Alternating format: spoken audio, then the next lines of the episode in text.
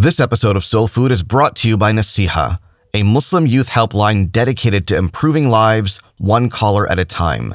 Please visit their website at naseeha.org to find out how you can help during the blessed month of Ramadan. That's N A S E E H A dot org.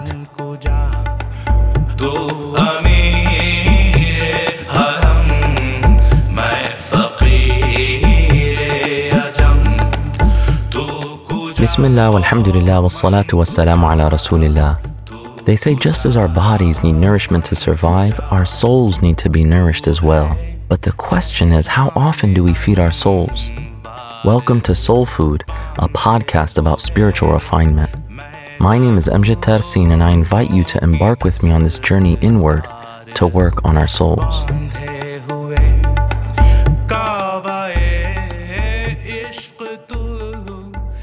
Assalamu alaikum and welcome to Soul Food episode 21 titled Seclusion. And in this episode, we're going to cover the purpose of spiritual seclusion, which is known as i'tikaf. We'll talk about the rewards of spiritual seclusion and the importance of increasing in good deeds towards the end.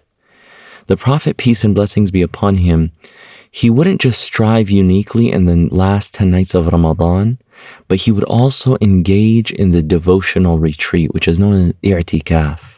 He would go into the mosque for the last 10 nights of Ramadan and he would engage in this devotional retreat or this spiritual seclusion where he would dedicate himself exclusively and entirely to worship. Although, when we understand that behind every act with a righteous intention, it can be turned into worship, that this was exclusively forms of worship, of prayer and recitation of the Quran and reflection and dhikr, and that he would dedicate himself to not even leaving the mosque except for needs just in the last 10 nights of Ramadan. And his wife, As-Sayyidah Aisha radiallahu anha, she describes it and she says, أن النبي صلى الله عليه وصحبه وسلم كان يعتكف العشر الأواخر من رمضان that the Prophet, peace and blessings be upon him and his family and companions, that he would go into this devotional retreat or this spiritual seclusion in the last 10 nights of Ramadan حتى توفاه الله عز وجل until he would continuously do this every year until Allah took his soul. Glorious and majestic. Then his wives would engage in this devotional retreat and in spiritual seclusion after him. This is narrated by Bukhari and Muslim. And this word i'tikaf in Arabic, it means to devote or to cling to or to remain with something uninterrupted.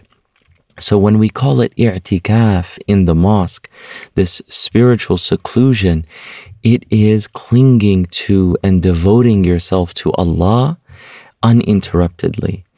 And we can't get into the rulings behind how to go about it, what invalidates it, and how men and women engage in i'tikaf.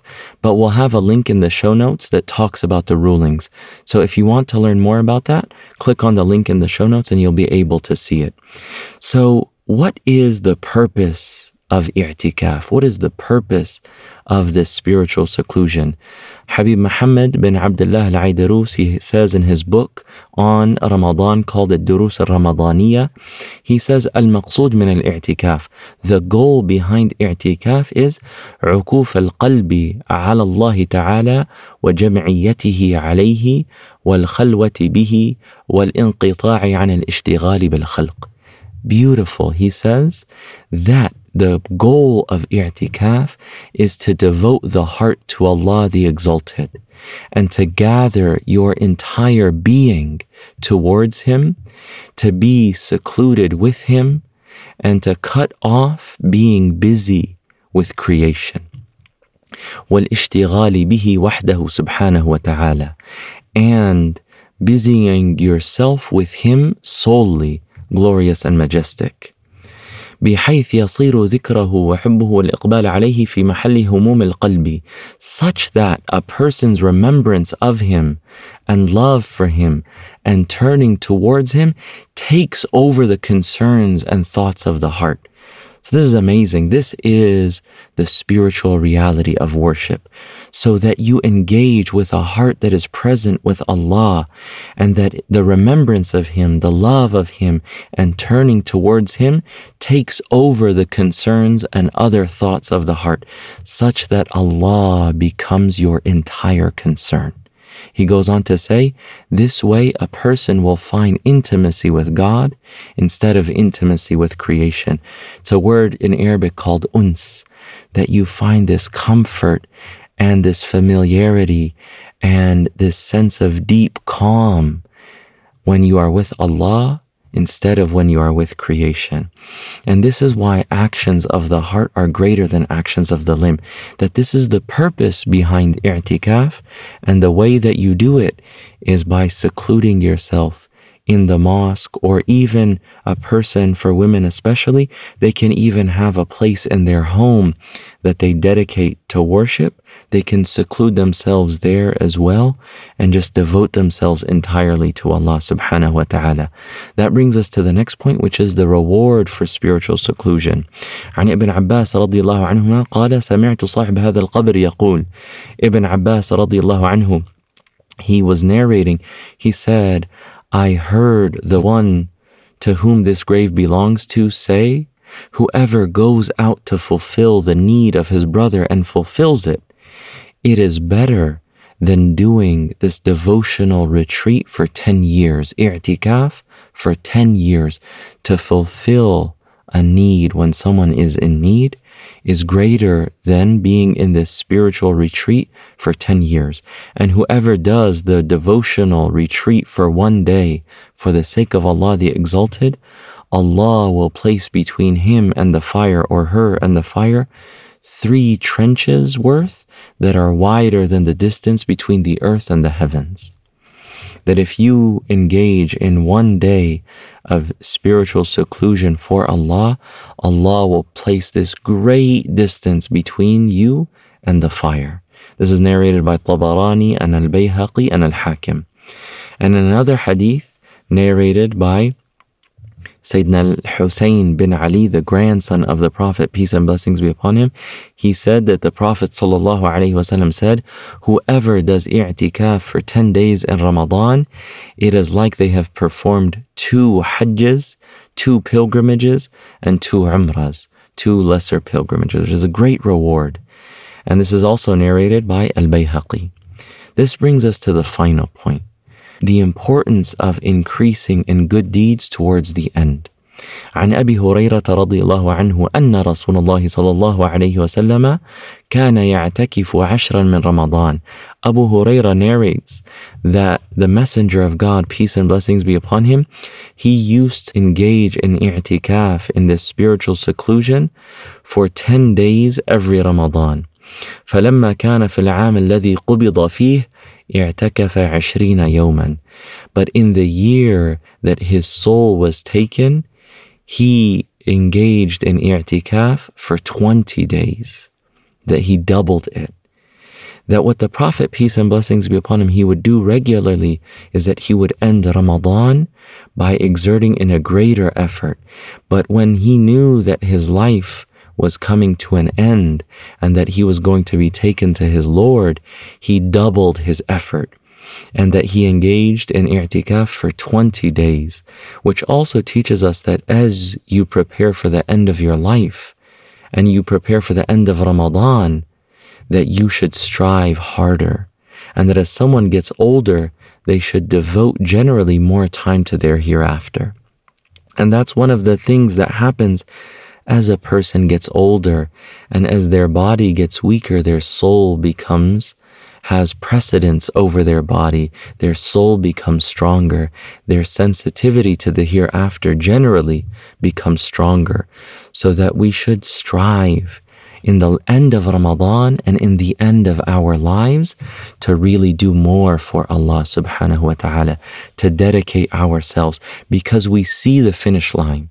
It's as if when we're in the last 10 days of Ramadan that we're seeing the finish line, that we see the end, and that we need to, instead of slowing down, we need to sprint and give a renewed effort and redoubled effort to make it strong so that we can finish.